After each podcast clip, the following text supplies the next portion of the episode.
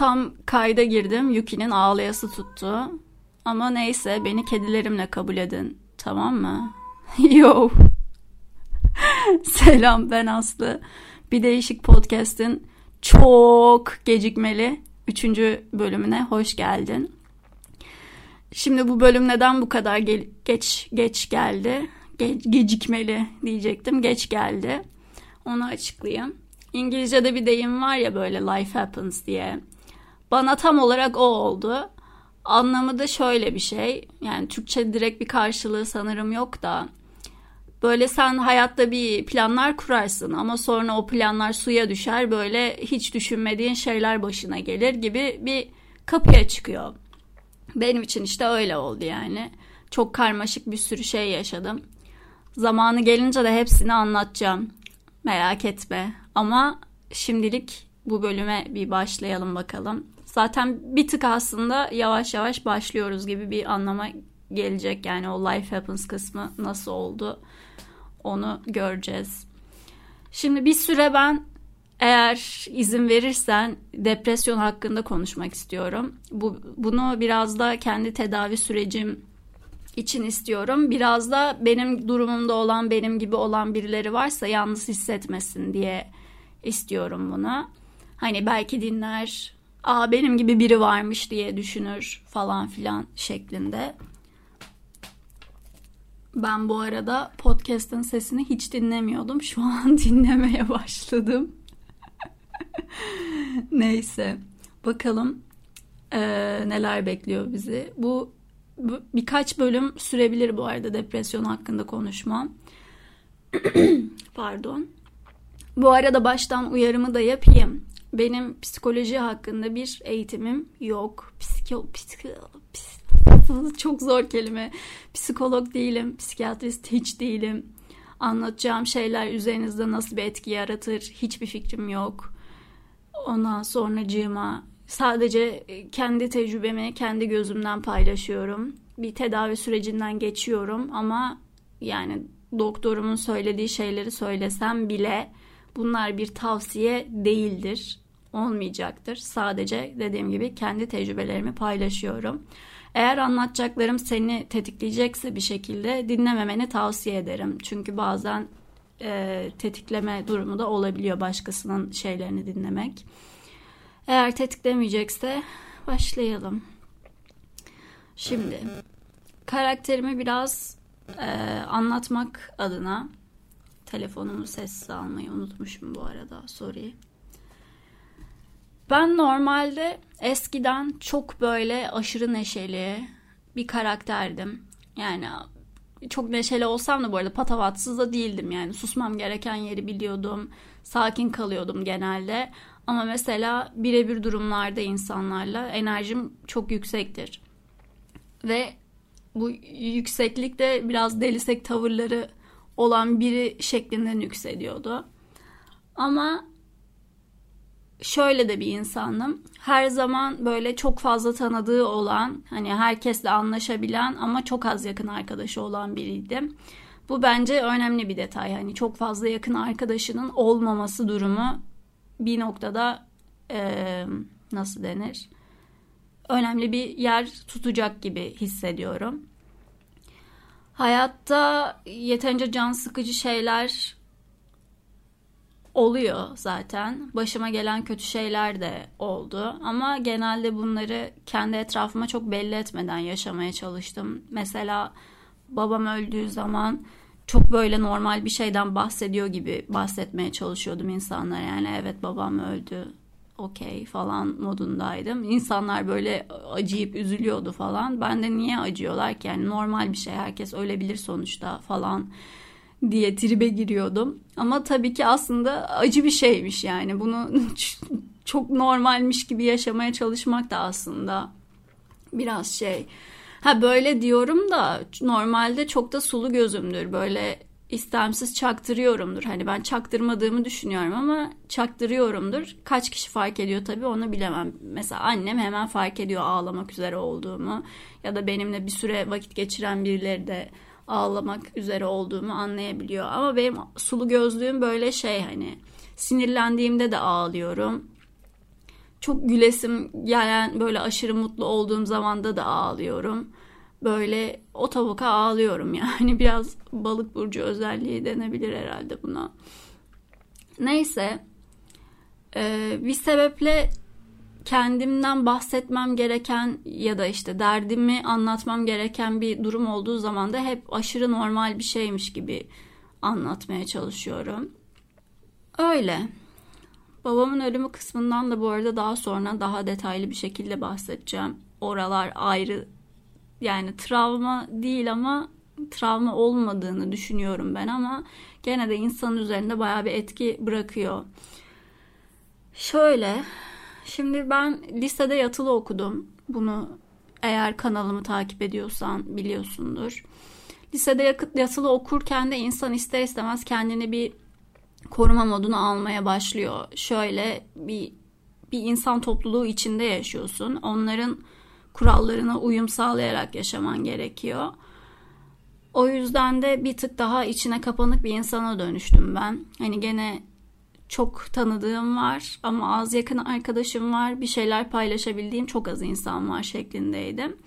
Ama dışarıdan bakan bir insan hani o tanıdıklarım genel olarak beni kendi kendine eğlenen bir insan olarak görüyordu muhtemelen. Lisede en mutlu olduğum zaman ama muhtemelen 11. sınıftır. İstanbul'a yeni taşınmıştım. Hayatımda yeni şeyler keşfettiğim bir dönemde.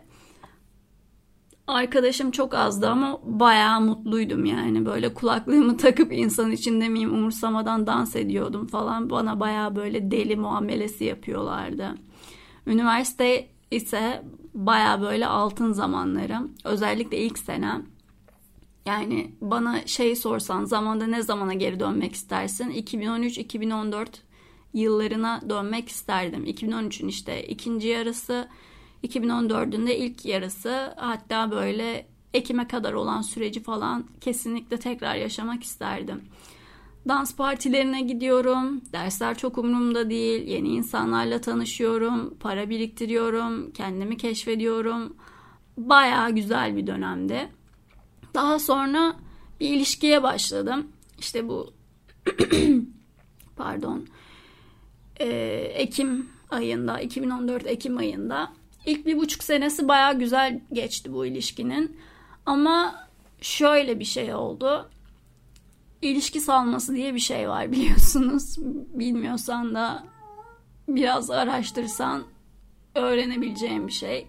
Ben de erkek arkadaşımla bu ilişki salması muhabbetine daldık ve ikimiz de bayağı kilo aldık.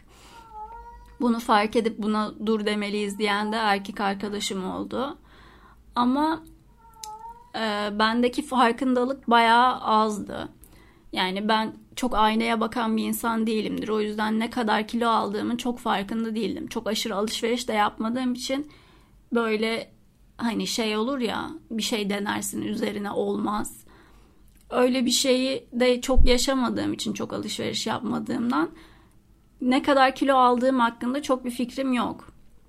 Ne kadar kilolu göründüğüm hakkında bir fikrim yok erkek arkadaşım kilo vermeye yönelik çalışmalar yapmaya başladı. İşte spor yapıyor, yediklerine dikkat ediyor falan filan. Ama ben böyle daha chill takılıyorum. Hani hala o ilişki salması kafası içerisinde devam ediyorum hayatıma. Ben böyle yaptıkça da erkek arkadaşım bana bayağı bildiğin zorbalık yapmaya başladı. İngilizce'de bullying diyorlar ya. Bu bir bu bully'e dönüştü erkek arkadaşım işte spor yapmayışım, yediklerime dikkat etmeyişim falan ona bayağı batıyordu. Hiç unutmuyorum bir kere öğrenci merkezinde böyle bir e, elimde çikolata gibi bir şey vardı. Bu böyle geldi elimdeki şeyi aldı böyle elimden baktı. Dedi ki yediklerin de çöp sen de bunu yediğin için çöpsün demişti.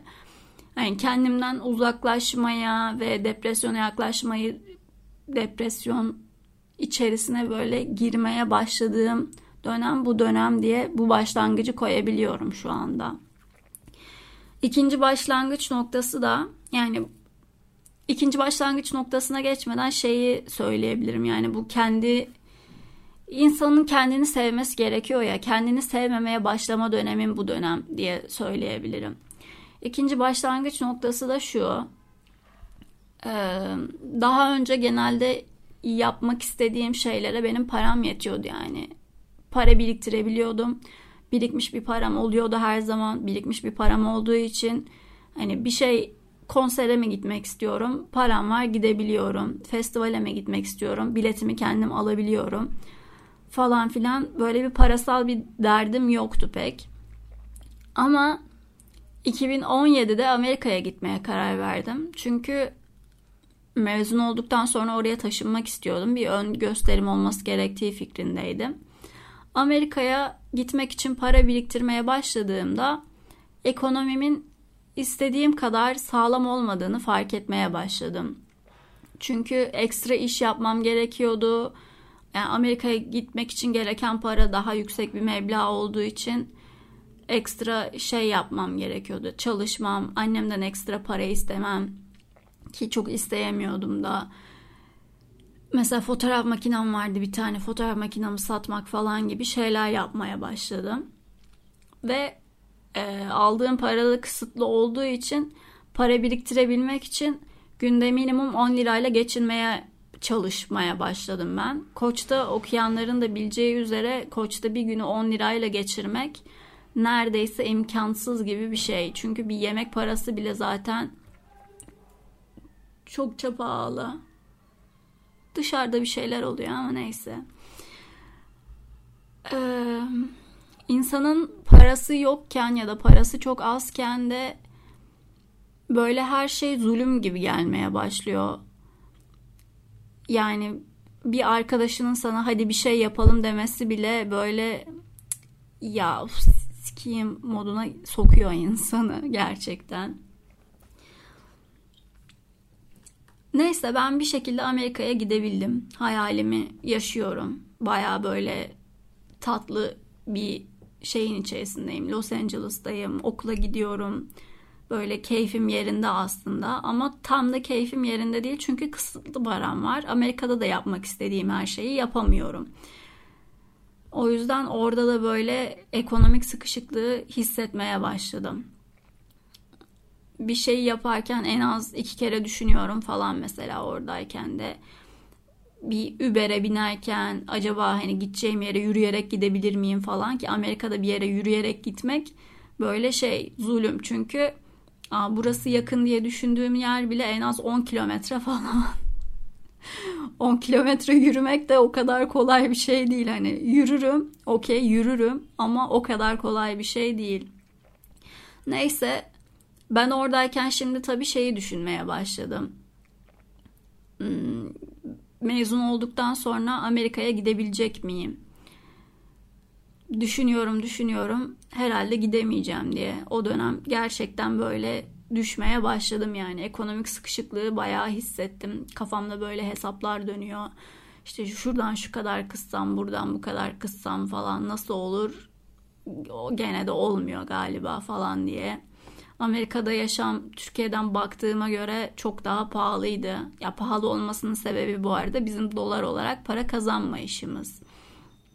Mezun olduktan sonra burslu bir yere gitsem bile şey olacağını fark ettim nasıl denir ona e, hayat masraflarını gene de karşılayamayacak kadar fakir olduğumu fark ettim. Yani oradayken benim için bu hayalimin imkansız gibi olduğunu ve hayallerimin yıkılışını izliyordum gibi bir şeydi yani öyle diyebilirim. Türkiye'ye döndüğümde de hayalini kurduğum şey neredeyse tamamen çöktüğü için böyle bir zaten düşmüş bir şekilde geldim. Aile evine döndüğümde ise daha acı bir durum beni bekliyordu. Daha önceki bölümde bölüm 1'de bahsetmiştim zaten bundan. Döndüğüm zaman abimin hapse girdiğini öğrendim. Annem zaten böyle dağılmış böyle şey var ya Deep Turkish Web'in sen yıkıksın, bitmişsin. Annem aynı o haldeydi. Sen yıkıksın, bitmişsin falan desen kadını tarif etmeye yeter bir vaziyetteydi.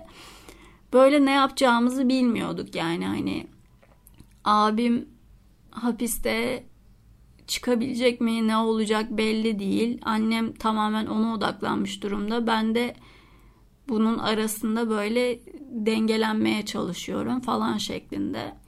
Bu arada bir detay daha vereyim. Erkek arkadaşıma abimin hapse girdiğini söylediğimde ilk tepkisi şey oldu. Ucu bana dokunur mu?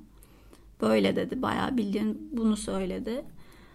Onu aslında o an terk etmem gerekiyormuş ama düşünemedim yani. Söylediği şeyin aslında ne kadar ağır, ne kadar terbiyesizce bir şey olduğunu. Terbiyesizce mi denir artık bilmiyorum da doğru tepki değil. Do yani kesinlikle doğru tepki değil.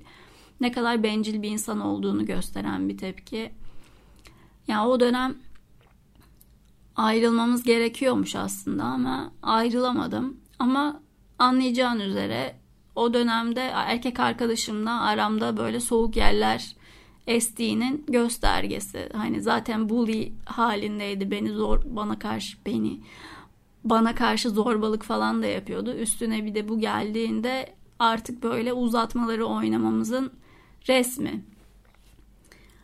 Mezuniyet yılım başladığında da hesap yapıyorum bayağı bir. Hesaplarıma göre okulu bir dönem uzatmam gerekiyor.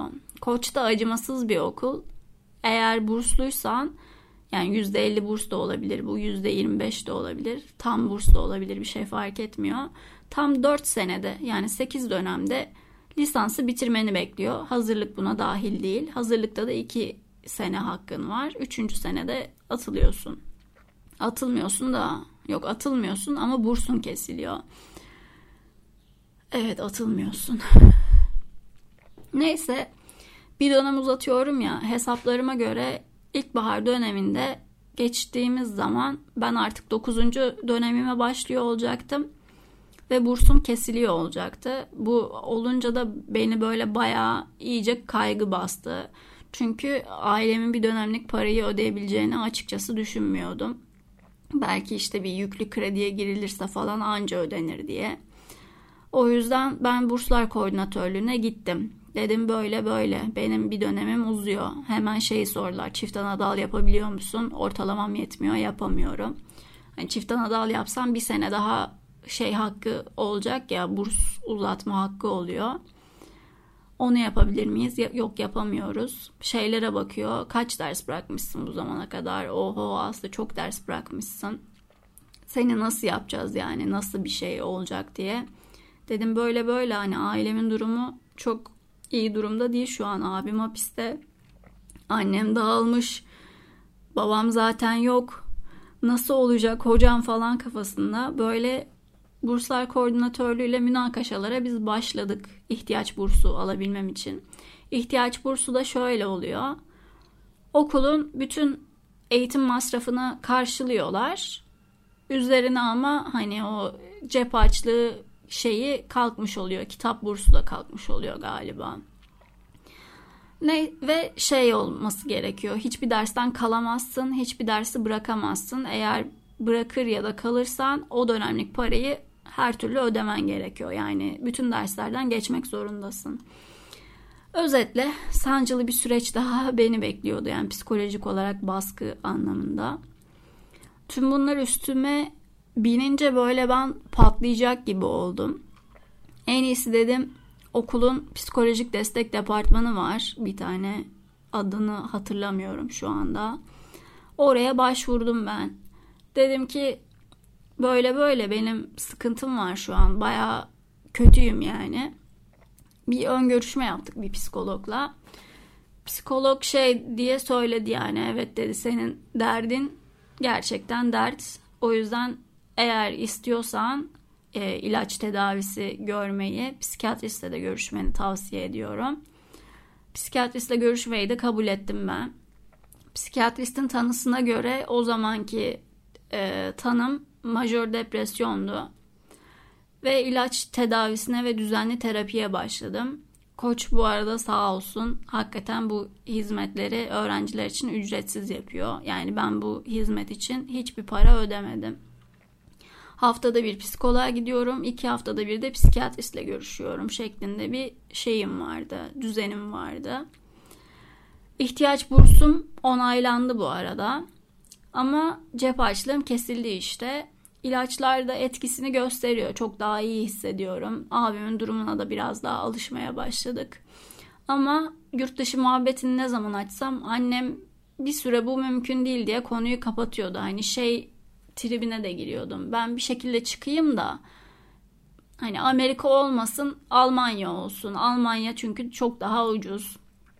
Şöyle ucuz Amerika Amerika diyorum. Almanya'daki okulların eğer devlet okuluna gidiyorsan şeyi yok. Para derdi yok. Sadece oradaki yaşam masraflarım var. O da gene biraz daha yakın olması, biraz daha bizim euro olarak para kazanmamız falan gibi şeylerden ötürü daha yapılabilir bir şey diye düşünüyorum. Ama anneme bunu da söylediğimde yok gidemezsin tepkisiyle karşılaştım. Okey dedim. Yapacak bir şey yok. İkinci dönemde tabii gelirim de azaldı. E, cep harçlığı kesildiği için. O yüzden ekonomik olarak yine sıkışık bir zamana girdim. Ve şeye para biriktirmeye başlamam gerekiyordu işte. İstanbul'da kalmak istiyorsam bir ev tutmam gerekiyor. Ev tutabilmek için para biriktirmem gerekiyor. Yani gene para biriktirmem gereken bir durum var. Gelirim azalmış. O yüzden ben yine böyle ekonomik olarak aşırı sıkışık bir haldeyim. Erkek arkadaşımla da sonunda uzatmaları oynamayı kestik ve ayrıldık. Yani her ne kadar bitmesi gereken bir ilişki olsa da arkada bir üç buçuk sene bırakınca insan üzülüyor. O yüzden üzüldüm yani yalan yok. Böyle bir üzgünlük durumu, bir saç kesme, bir saç boyama, bir acaba beraber olur muyuz tekrar diye bir şey kurtulabilir mi tarafında bir şey olmuştu. Neyse eski çalıştığım iş yerime döndüm ben bu arada. Tekrar çalışmaya başladım. Bu bana biraz daha oh bir yedek planım var hissi verdi. Ama biraz e, toparlanmakla topallamak arasında gidip geliyordum diyebiliriz. Dönem sonu yaklaştı tabii. Benim hiçbir dersten kalmamam gerek korkusu bastı bana. İş yerimde sınavlarımı, derdimi vesaire görmezden gelerek aynı performansta çalışmamı istiyordu. Ben ama artık enerji olarak iyice tükenmiştim yani. Para biriktirmeye çalışıyorum. Sevgiliden ayrılmışım. Annem yok. Yani yok. E, ev bulma derdi falan filan tamamen kendi üstümde. Tükenmişim yani. O yıkıksın, bitmişsin tribi bu sefer benim üzerimde. Eşya almam gerekiyor bu arada çünkü kediler var. Kedileri yanıma alacağım için e, kendi eşyalarım olan bir ev olması gerekiyor. Yani es, eşyasız bir ev tutup eşya satın almam gerekiyor. O da ekstra bir yük. Yük, yük. Bir şeyler yapmam gerekiyordu da gerekiyordu yani. Öyle de böyle de her türlü bir sıkışık haldeydi. En sonunda ben patladım, işe gitmemeye başladım. Sonra mezuniyet geldi. Evi bir şekilde tuttum. Ama eşya olarak eksiklerim kaldı. Çünkü param bitti yani. Bayağı bildiğim param bitti. Ee, annem de gelip sadece birkaç gün uğradı. O sırada kedilerimden biri kayboldu. Mezun olduğum için de psikolojik destek birimine artık gidememeye başladım. Çünkü artık öğrenci değilsin yani. Aynı psikiyatristle hastanede görüşmeye devam edebilirdim. Ama param kalmadığı için onu da yapamıyordum. Çünkü gene bir 300 lira falandı seans başına. Tedaviyi ben o yüzden bir anda bıraktım. İlaçları da bir anda bırakmış oldum. Bu da benim için böyle sonun başlangıcı olmuş oldu. 2018 yazında gerçekten böyle nasıl denir? Hayatımın en karanlık zamanlarından biri. İşe gitmiyorum, evden çıkmıyorum, hiçbir şey yapmaya enerjim yok. Sürekli hayatı sorguluyorum. Neden varım? Hayatta ne yapmak istiyorum? İş dediğimiz şey ne ki? Reklamda çalışmak gerçekten yapmak istediğim bir şey mi? Neden yaşıyorum? Niye yaşamam gerekiyor? Ölsem ne olur? Falan filan kafamdaki soruların bazıları böyle yani. evden çıkmıyorum derken de böyle bir ay evden çıkmadığım oldu. Hiçbir şey yapmaya enerjim olmadığı için de mesela sürekli dışarıdan yemek yiyorum falan filan. Böyle iyice düştüm. Bu süreçte de genelde yalnızdım. Hani o hep çok tanıdığının olması ama az yakın arkadaşının olması durumu sebebiyle bunları hiç kimseyle konuşamıyorum. Arada bir Gamze diye bir arkadaşım var. O falan uğruyordu. Ama çok da değil yani. Çünkü insan böyle modu düşük biriyle beraber olmak istemiyor ya çok fazla. Çünkü enerjini aşağı çekiyor. Sen kötüyken kimse yanında olmuyor gerçekten.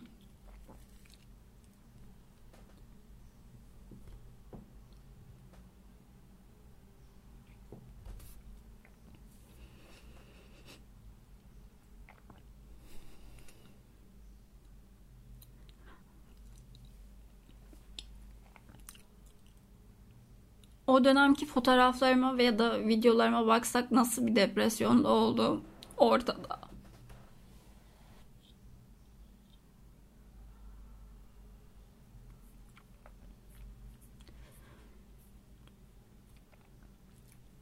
Mesela şeyi hatırlıyorum. Bir video yapmıştım. Videonun altına bu kadar kötüyken neden video çekiyorsun gibi yorumlar geliyordu. Ve bunlar beni daha da kötü yapıyordu. Çünkü ben bir şey yapmaya çabalıyorum en azından. Ama yaptığım şey demek ki kötü oldu. Demek ki insanlar bunu bu şekilde görmek istemiyor diye ben daha da kötü oluyordum. İşin özeti 2018 yazında ben intiharla ilgili düşünmeye başladım. Çünkü yaşamımda hiçbir amaç görmüyordum. Neden yaşadığımı bilmiyorum. Hayatta yapmak istediğim bir şey kalmamış. Herhangi bir hayalim kalmamış. Hayalini kurduğum şeyler de kelimenin tam anlamıyla imkansız olmuş. Çok karanlık bir yer yani orası. Yaşamayan çok bilmez. Neyse ya. Bu bölüm için şimdilik bu kadar yeter diyelim. Devamı bir sonraki bölümü olsun. 2018'den nasıl çıktım? Nasıl depresyonun biraz da iyi dalgasına ulaştım? Onları ayrı konuşuruz. Dinlediğin için teşekkür ederim. Bir sonraki bölümde görüşmek üzere. Kendine iyi bak. Bir değişik podcast 3. bölüm şimdilik finito.